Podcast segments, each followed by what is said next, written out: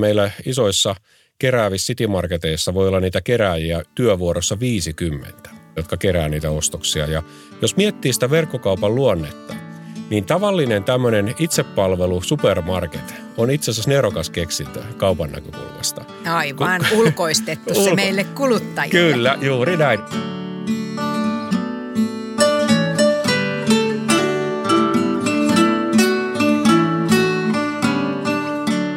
Tervehdys, kuuntelet Jalat maassa podcastia. Tässä sarjassa me puhumme suomalaisesta ruoantuotannosta ja ruuasta. Tänään, huomenna ja vähän menneitäkin muistellaan. Mutta luvassa on täyttä asiaa, ehdottomasti jalat maassa.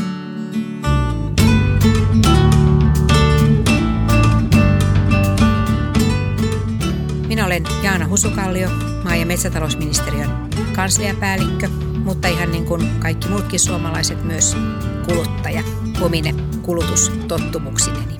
Ja onkin tosi mukavaa, että tänään minun kanssa täällä studiossa on Keskon päivittäistavarakaupan toimialajohtaja Ari Akseliin. Ja meillä on tarkoitus puhua tietenkin koronakriisin vaikutuksista päivittäistavarakaupassa, mutta vähän laajemminkin siitä, että minkälainen on suomalainen kuluttaja ja mikä tämän kaupan rooli tässä elintarvikejärjestelmässä on tänään ja minkälaisia ehkä haasteita meillä tulevaisuuteen on.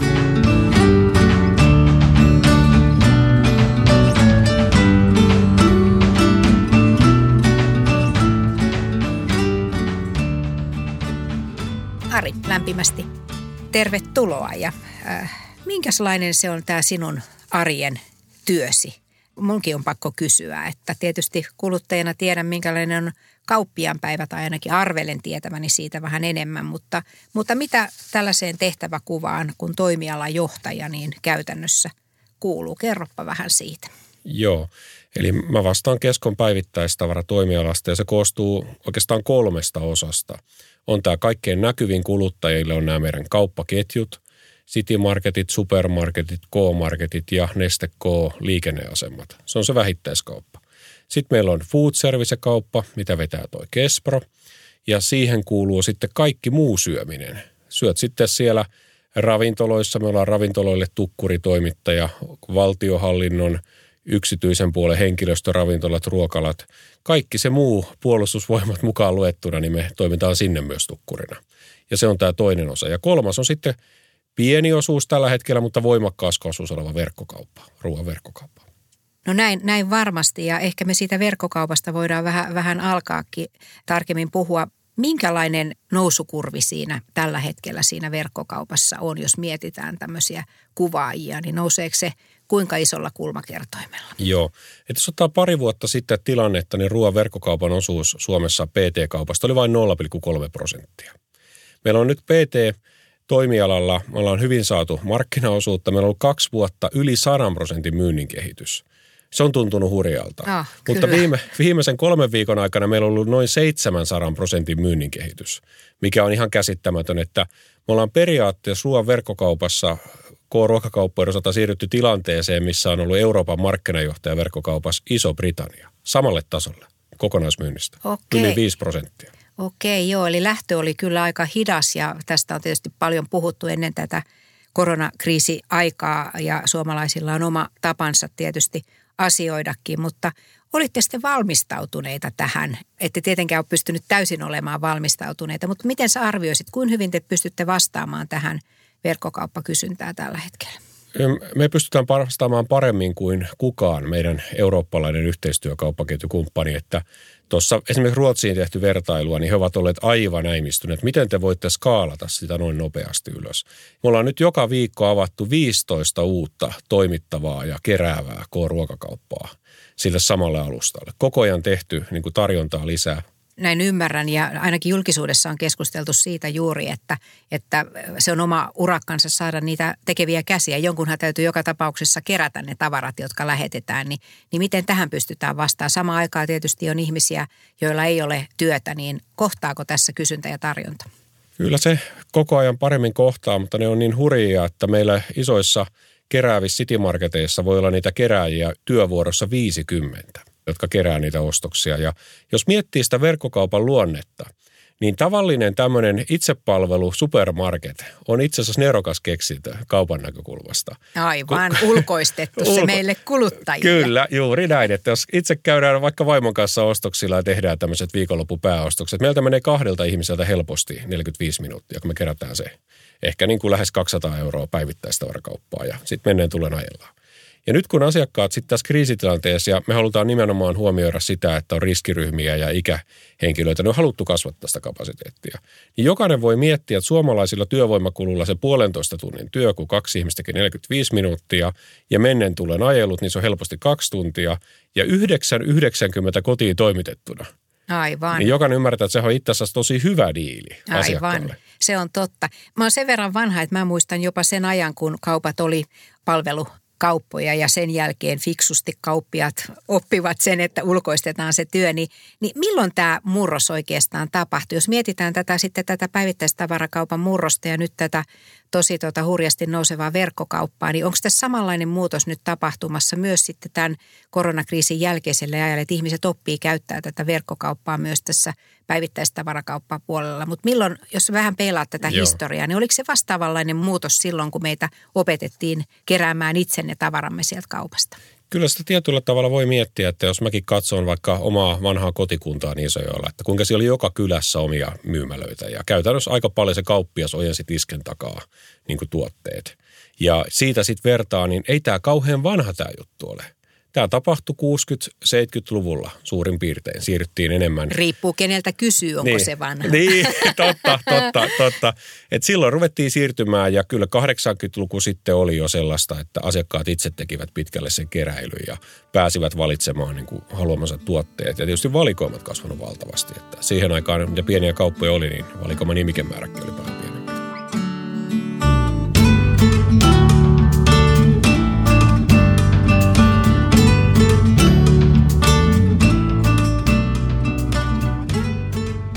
Eli valikoimat, jotka kaupoissa on, niin on oikeasti valtavat.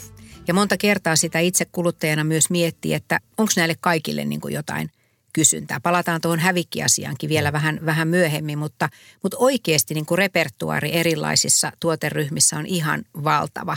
Miten itse näet sen, kun toisaalta sanotaan, että me ostetaan, ainakin itseäni jos mietin, niin me ostetaan melkein aina suurin piirtein niitä samoja tuotteita, ja mitkä on hyviksi todettu, ja joskus kun ollaan oikein rohkeita, niin pikkasen vaihdellaan ja kokeillaan jotakin uutta, niin tarvitaanko me oikeasti kaikkea tätä? Ja mitä luulet nyt, kun tässä koronakriisissä niin on itsestään selvää, että on varmasti pakko vähentää sitä tuotenimikettä, niin voisiko se jäädä pysyväksi vai palataanko me takaisin siihen, että, että meillä on – kaikille kaikkea. Miten arvioit tätä?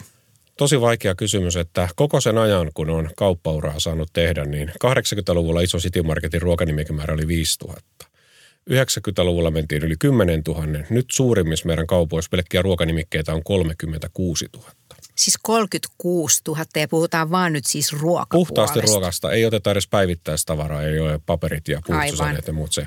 Niin tässä kriisin keskellä ollaan kyllä niin kuin jouduttu monen kategorian osalta sellaiseen tilanteeseen, että kun on haluttu turvata esimerkiksi lihan saatavuutta, lihan kysyntä on kasvanut paljon, niin on todettu, että nyt on vähän vähemmän pakkauskokoja, Aivan. että saadaan enemmän kiloja ja litroja aikaiseksi sitten, minkä toimien kanssa on puhuttukin, vähän vähemmän niitä omia makuvariantteja ja ollaan saatu hyvin vastattua yhdessä suomalaisen alkutuotannon ja valmistavan teollisuuden kanssa tilanteeseen. Se on priorisoitu. Ja Monissa ruuissa on nähty, että on palattu niin kuin perinteisiin. Me tehdään hirveästi tutkimusta ja, ja kerätään dataa, niin esimerkiksi tämmöinen uusi renesanssinen suomalaisten suosikku jauheliha makaronilaatikko. Niinpä, siis joka on aina ollut koululaistenkin suosikki, kyllä, eikö niin, vaan? Kyllä, niin nämä perinteiset ruuat ja brändit on ottanut niin vahvasti roolia. Että se on arvoperustakin. Ja kyllä mä jotenkin uskon, että tämä maailma on erilainen koronan jälkeen ja ennen sitä – ja mä uskon jotenkin niin, että kyllä me palataan niin kuin tiettyihin perusarvoihin ja muuhun ja me huomataan se merkitys, että ehkä ei ainakaan kasva valikoimien määrä enää sillä tavalla. Ja voi olla, että jossain kategoriassa myös vähän tiivistyy. Joo, näin itse mietin sitä ja ehkä juuri tästä hävikkinäkökulmastakin niin, että tarvitaanko me oikeasti mm. niitä 36 000. Että maa- ja metsätalousministeriön johdollahan me tehdään tässä hallitus – hallitustyöskentelyssä tätä ilmastoruokaohjelmaa ja tämä ruokahävikin vähentäminen on siinä ensiarvoisen tärkeässä roolissa ja meillä kuluttajilla on omalta puoleltamme tosi suuri vastuu siinä, mitä ostetaan ja mitä, mitä sitten kanssa hyödynnetään. Mutta miten sitten kaupan puolelta, koska voisi just kuvitella, kun se repertuaria on näin hirveän paljon, niin miten ihmeessä niin kun se hallitaan, että, että sitä hävikkiä ei tule paljon, ei ainoastaan niin sen taloudellisen näkökulman kautta, joka tietysti kauppialle ja koko niin ketjulle on tärkeää, mutta myös sitten niin ympäristön kannalta. Joo, tänä päivänä niin kuin tämä on ollut mahdollista. Tämä ei olisi mahdollista ollut aikaisemmin, että kehittyneemmät tietojärjestelmät, ennustava tarvesuunnittelu ja nämä on tehnyt tämän niin kuin mahdolliseksi. Että aikaisemmin meillä olisi syntynyt ihan valtavasti hävikkiä. Nykyisin me hallitaan sitä toimitusketjua, sen ohjausta, tilaustoimintaa, logistiikkaa ja muuta paremmin perustuen tämmöiseen ennustavaan tarvesuunnitteluun. Mutta kyllä tässä on niin ollut sit vaikutuksensa, kun asiakkaat matkustelee, ne käy eri puolilla maailmaa, erilaisia uusia ruokakulttuureita. On kotitalouksien koko pienentynyt, on tullut tarvetta pienempiin pakkauskokoihin, on arvomaailmat muuttuneet ja tullut erityisruokavalioita enemmän ja näin. Näin on ihan niin kuin perusteitakin. Kyllä, kyllä. Ja toinen, mikä siinä on sitten tullut, että kyllä kaupat niin kuin haluavat myös sit jossain määrin niin kuin erilaistua – niin kuin sillä tavalla, että heillä on sellaisia tuotteita, joita muilla ei ole. Mm. Ja se sitten myös omaltaan luo tätä.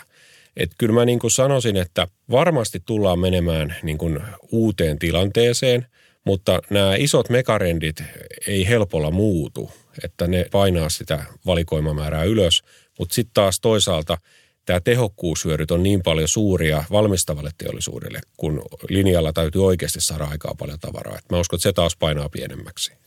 Kyllä, mutta täytyy sanoa, että kunnioituksella kuuntelen sitä, että tuolla tuotemäärällä, että pystytään pitämään se hävikki minimissä on varmasti joka tapauksessa haaste, että onneksi on sitten erilaisia tietojärjestelmiä ja myös varmaan näihin varastointikysymyksiin. Sekin on erilainen maailma, että näin on ymmärtänyt, että vaikka on kuin isoja nämä – suurimmat myymälät, niin eihän siellä kaupassa käytännössä mitään varastoa ole. Niin se varasto on se, mitä siellä hyllyillä on, eikö se näin ole? Se on näin. Tavara tulee ja menee.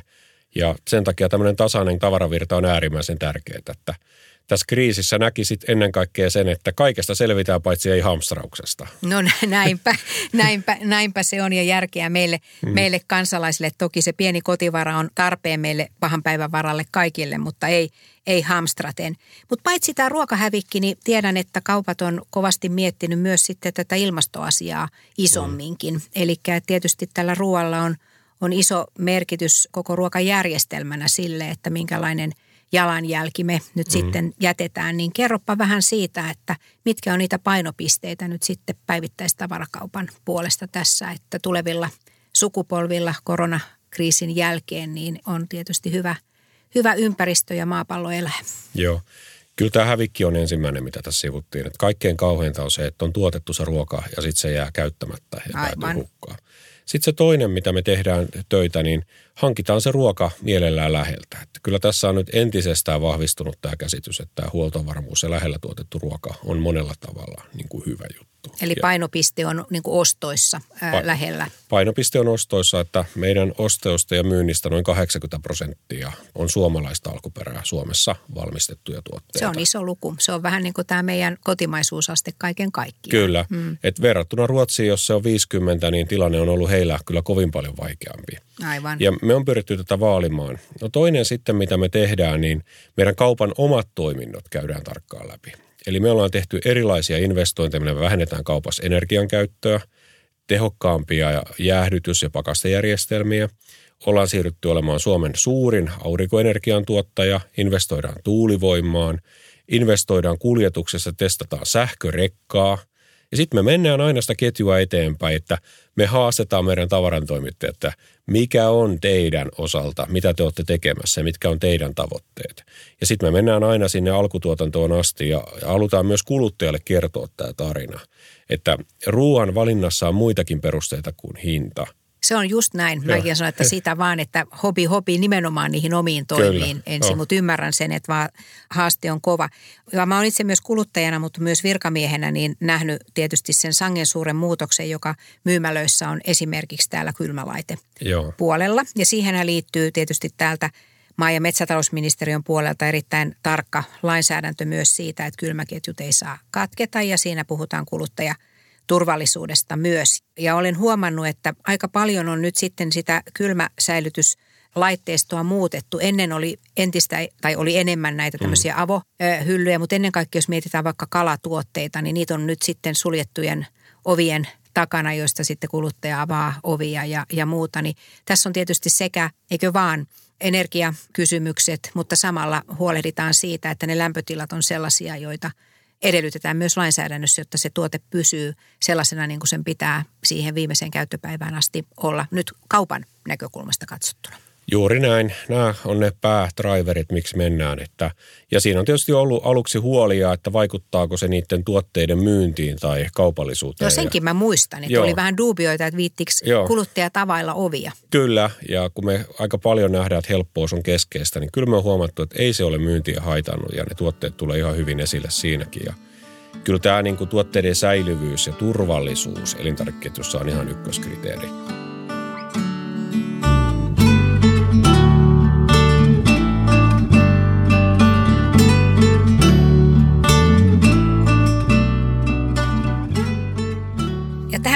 Ruokaturvallisuuteen liittyy tietysti monia muitakin asioita ja mä ehkä sen verran haastasin sinua, että kun itse tiedän, että päivittäistavarakauppapuolella on satsattu tosi paljon omavalvontaan. On hienosti laitettu asioita, miten kaupat kontrolloi itse näitä sekä hygieniaan, mutta myös tuoteturvallisuuteen liittyviä asioita, niin te olette aika vähän näistä itse asiassa kertoneet, että kerropas nyt vähän, a, miksi ette tästä kerro ja pitäisikö kertoa ja mitä kaikkea se oma valvonta oikein. Joo. Aika paljon tapahtuu sellaista nimittäin, mitä kuluttaja ei näe, mutta se tapahtuu kuluttajan parhaaksi, eikö näin ole? Näin on ja tämä on ehkä semmoinen vähän suomalainen piirre, että meidät on nyt kuusi kertaa peräkkäin palkittu maailman vastuullisempana ruokakauppaketjuna. Ja me tuossa jo kymmenkunta vuotta sitten, kun oltiin näissä reittauksessa kärjessä, niin meidän kansainväliset kumppanit sanoivat, että kertokaa nyt tästä. Niin me sanoimme, että mitä te oikein teette. Mutta no ei me nyt oikein, ei me nyt, tai kun me ollaan suomalaisia, me ollaan aika huonoja markkinoita. No, mutta me ollaan niin onnellinen kansa, niin ei meidän tarvitse, kun me itse tiedetään, että Joo. tämä menee näin hyvin. Mutta oh. on kyllä samaa mieltä, että paremmin voisitte oh. vähän kertoa. Oh. Ja ensimmäisenä ollaan yleensä, kun tutkimus kertoo uudelleen, että Suomi on onnellisin kansa, niin että näin ei ole. No meillä on tehty valtava työ. Ja sehän lähtee tietenkin ihan niin kuin raaka-aineesta. Et me käydään, että jos me niin kuin ostetaan alkutuotannosta asti, eli puhutaan silloin usein tomaatista ja kurkusta, niin me halutaan tuntea ne tilat ja miten tuotteet tuotetaan ja miten ne on tehty. Me halutaan varmistaa se, että se on kaikilta osin täyttää meidän vastuullisuuskriteerit ja ne odotukset, mitä on. No sitten me mennään seuraavaksi kuljetuksiin, että miten kuljetukset on temperatuurita. Sitten tietää se koko matka, miten se tuote kulkee. Sitten se päätyy siihen, että me tutkitaan niitä meidän omissa laboratorioissa, varmistetaan, että kaikki on sen mukaista, kun on sovittu. Eli meillä on tuolla K-kampuksellakin omat ihan, ihan elintarvikelaborantit ja näitä. Ja sitten se menee jälleen sitten siellä meidän keskusvarastolla temperoituna, minkä tyyppistä tuotetta, onko se pakastetta, onko se viilennettävää vai onko se kuivatavaraa. Ja sitten jälleen se kuljetuskauppoihin menee temperoituna. Mm. Ja taas kauppojen päässä koko ajan kirjataan niin kuin tuotteet, milloin tulleet, miten menneet ja myös se järjestelmä seuraa sitä, että mitkä päiväykset enää on. Ja sitten jos huomataan, että meinaa tuotteiden niin kuin päiväykset vähentyä, niin sitten aina kauppakohtaisesti tilanteen mukaan tehdään niihin alennuksia vauhditetaan sitä myyntiä. Ja sitten jos näyttää, että sekään ei auta, niin sitten on järjestelyt, että paikallisesti kauppiaat antaa niitä erilaiseen hyvään tarkoitukseen. Lahjoitetaan sitten sitä leipää tai tai lihaa välttääksemme hävikkiä. Että annetaan sitten vähävarasille sitä ja tehdään näin.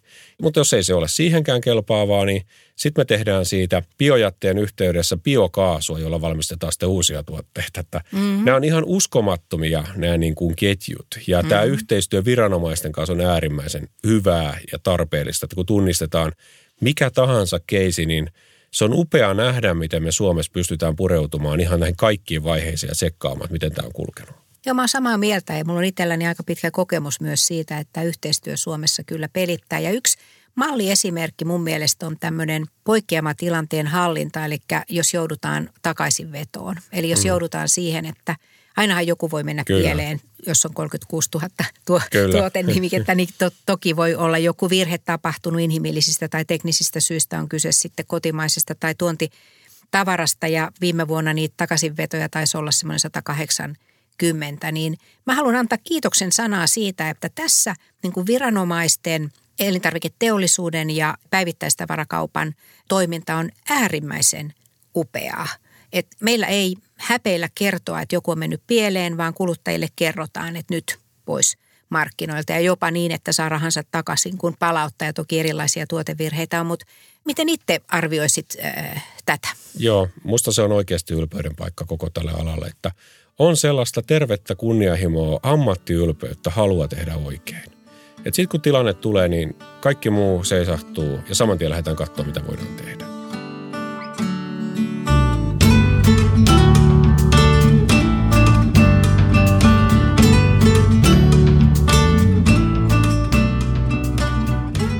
Minkälainen kuluttaja sun mielestä suomalainen kuluttaja on ja minkälaista palautetta te saatte suomalaisilta kuluttajilta? Joo. Nyt täytyy sanoa, että tässä ihan just julkaistiin tämmöinen niin eri alojen mainetutkimus. Niin päivittäistavarakauppa oli aivan niin kuin ykkönen eri aloista. Että asiakkaat arvostaa ja mä oon tosi ylpeä niiden meidän ihmisten niin kuin työstä, että tässä kriisin keskellä se arvo on niin kuin huomattu, että mitä meidän logistiikan ihmiset tekee näinä päivinä juuri tässä pääsiäisviikolla ja mitä meidän ihmiset tekee tuolla kaupoissa niin kuin asiakkaiden eteen ja kauppiaat henkilökuntineen – mutta samalla tavalla suomalainen valmistava teollisuus, oikeasti upeita juttuja.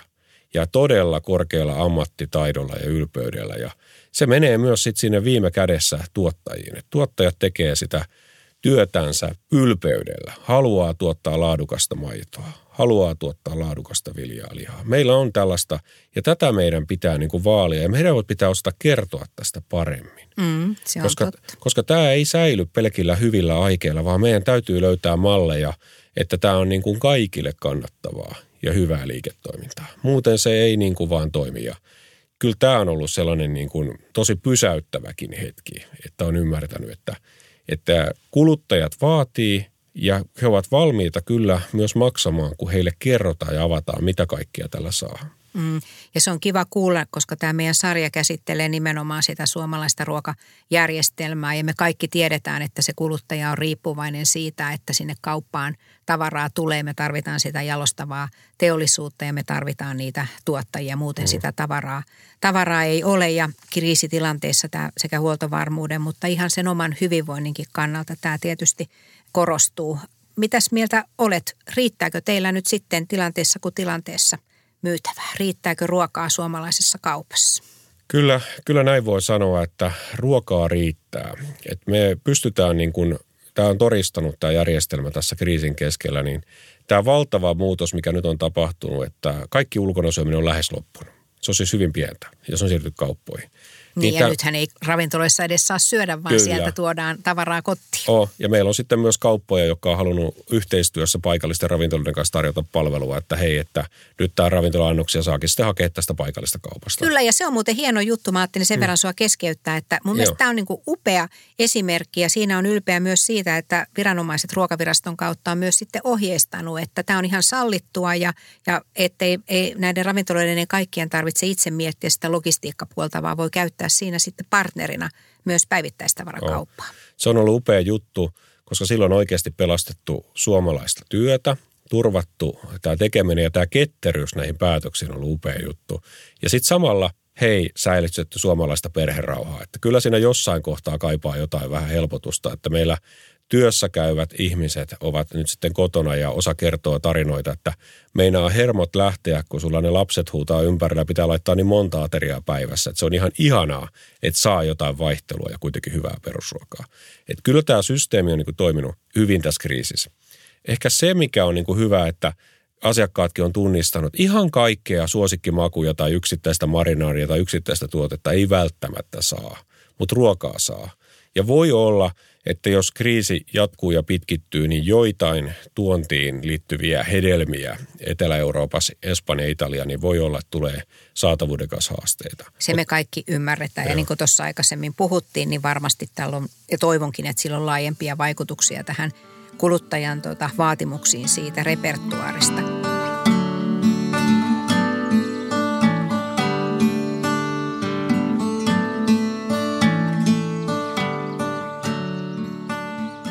Sitten vielä ajattelin yhtä asiaa sulta kysyä, niin kovin paljon puhutaan myös siitä, että tuota, mikä on ruoan hinta. Ja sä vähän tuossa viittasitkin, että, yksi valintakriteeri ei ole pelkästään hinta, vaan on monta muutakin asiaa ja arvomaailma ihmisillä on erilaisia. Toki hinnalla on meistä suomalaisista hyvin monelle ratkaiseva merkitys. Ja jos ne ruokakulut on ollut siinä 12-14 prosentin välillä meidän, meidän menoista, niin miten nyt sitten kaupan näkökulmasta, onko tämä sinun mielestä paljon vai vähän tämä noin 14 prosenttia? Ja onko Suomessa ruoka kallista?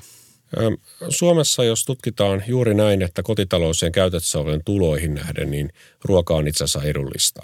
Se on niin kuin, me ollaan alle EU-keskiarvo. Jos vielä tehdään niin, että poistetaan kaikki ruokaan liittyvät verot, niin me ollaan sitten ihan selvästi niin kuin alle. Ja se on kyllä hieno saavutus näin harvaan asutussa maassa. Ja kuitenkin näin, että meillä on todella paljon ruoastaan kotimaista omaa tuotantoa. Ja jos katsoo pitkää juoksua, niin – vielä 80-luvun alussa ruoan osuus kotitalouksien menoista oli noin 30 prosenttia. Aivan. Et se on niin kuin radikaalisti laskenut. Samaan aikaan asumisen kustannukset on kasvanut ja energian kustannukset ja matkapuhelinpalvelut ja kaikki muut. Että, että tavallaan niin kuin suhteessa siihen, kuinka suuri ja tärkeä kriittinen osa elämää ruoka on, niin hyvä, laadukas, puhdas suomalainen ruoka on itse asiassa suhteessa edullista. Ja monta kertaa kun ihmisiltä kysytään sitten ruoan hinnasta, niin siinä käy vähän jännä sekaannus, että se menee vähän niin kuin eri konsepteihin ja maailmaan, että joo, Espanjassa viini on näin halpaa, tai mä ostin tätä olutta tai näin. Mm-hmm. Ja verrataan niitä, mitkä on äkkiä muistissa. Mutta sitten kun mennään ihan katsoa niitä tuotteiden hintoja kaupan hyllyssä, niin mä oon nyt ollut 30 vuotta tässä kaupan kuvioissa. Joidenkin tuotteiden osalta meillä on tilanne se, että me katsotaan niitä 30 vuotta vanhoja tarjoushintoja, niin me hätkähdetään siitä, että ne olisi itse asiassa tänä päivänä ihan ok hintoja tai jopa vähän kalliita. Aivan. Se on ihan mykistävä hetki, kun katsoo. Onko tässä vähän jäänyt tietyllä tavalla semmoinen päälle keskustelu, että Suomessa ruoka on kallista. Että mä oon samaa mieltä nimittäin sun kanssa myös ulkomailla asuneena ja to- toki vaihtelu mm. eri tuotteissa on ja sitten kun mennään mm. tänne alkoholipuolelle, niin se on ihan oma, oma tarinansa. Mutta jos puhutaan tästä niin kuin muusta päivittäistavarakaupasta, niin mä oon täysin samaa mieltä sun analyysistä ja olen iloinen, kun kuulen sen myös kaupan, kaupan sanomana, mutta silti jotenkin on jäänyt niin kuin ehkä tietyillä – ihmisillä päälle se, että, että ruoka on kallista. Niin mitä me yhdessä voitaisiin tehdä? Niin kuin, pitäisikö meidän vielä paremmin pysty kertomaan tästä, mikä on Kyllä. totta?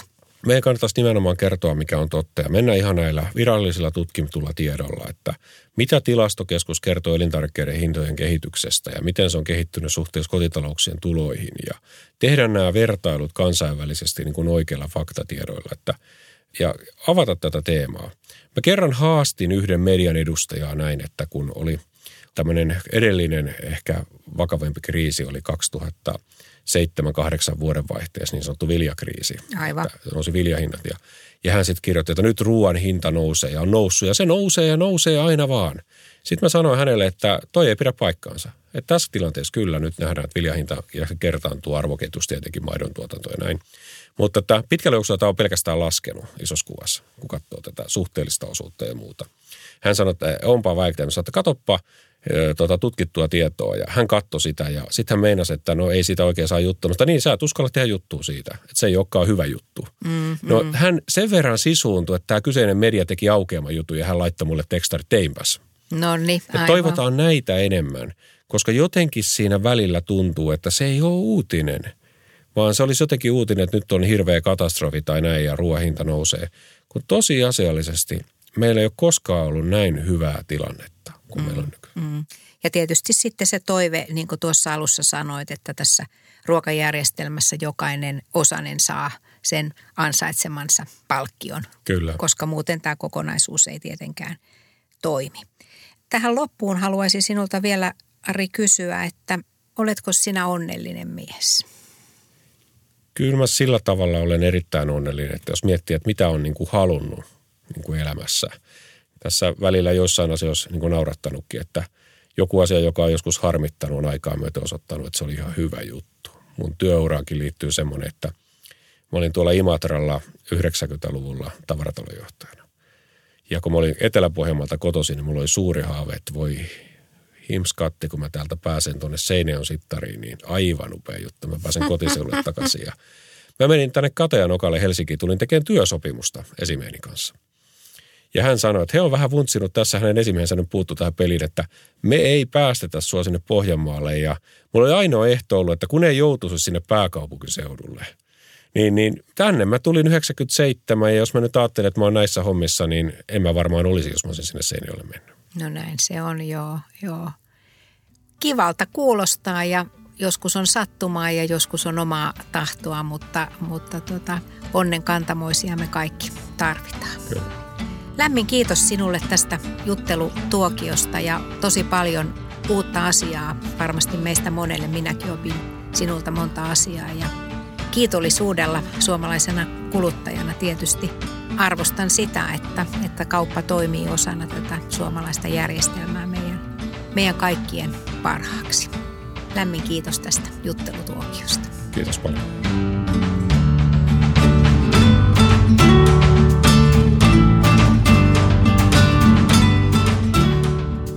Jalat maassa podcast. Löydät kaikki jaksot Apple Podcasteista, mutta myös Spotifysta sekä osoitteesta mmm.fi.